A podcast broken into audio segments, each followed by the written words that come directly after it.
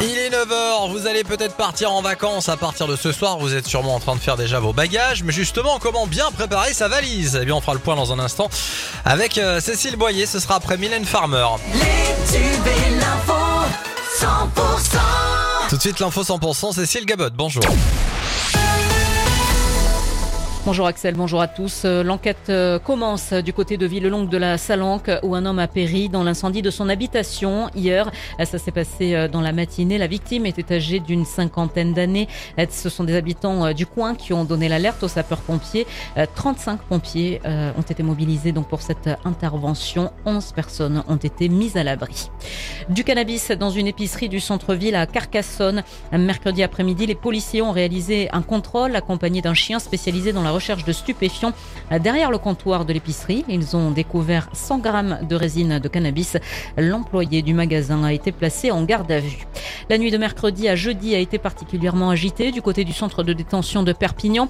Le service de nuit de la prison a dû faire face à un forcené qui a détruit sa cellule, provoquant l'inondation d'un étage. Hier, le syndicat UFAPUNSA Justice a demandé des poursuites judiciaires pour ce détenu. Merci d'écouter 100%, la suite du journal avec Cécile Gabod. Cette année, les vendanges s'annoncent compliquées dans les Pyrénées-Orientales. Après un premier épisode de sécheresse en 2018, du mildiou en 2019 et le gel en 2021, les récoltes risquent à nouveau d'être en baisse cette année. Donc 350 000 hectolitres attendus au lieu des 500 ou 550 000 hectolitres prévus habituellement. Avec euh, la sécheresse qui frappe le département depuis plusieurs mois, l'état des récoltes n'est pas encourageant. Certains secteurs ont été épargnés par les fortes chaleurs, même s'ils ont subi un manque de pluie important, mais d'autres cultures ont été plus impactées. Aujourd'hui, les vignerons veulent des actions concrètes de l'État pour leur garantir un maintien de leur activité pour les années à venir. Écoutez, David Drille, il est le président du syndicat des vignerons.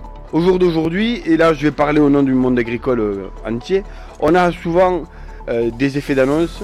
On a en fonction du moment ou de l'année, si c'est une période électorale ou pas, on a des oui on vous aime beaucoup et on vous entend. Aujourd'hui c'est vrai que vous nous avez entendu, nous aussi on vous a beaucoup entendu, vos promesses. Aujourd'hui ce qu'on veut, c'est avoir des axes droits et clairs sur l'avenir. Aujourd'hui on veut que l'argent soit mis à des endroits pour nous donner un projet d'avenir. Voilà, et d'après David Drille, hein, plusieurs possibilités existent pour lutter face à cette sécheresse, comme des aides à l'irrigation- à l'irrigation euh, dans certaines zones ou l'agriculture avec euh, des panneaux photovoltaïques. Les vendanges qui ont démarré à Fitou, une récolte à la main pour le muscat qui doit être récolté tôt pour euh, le blanc sec.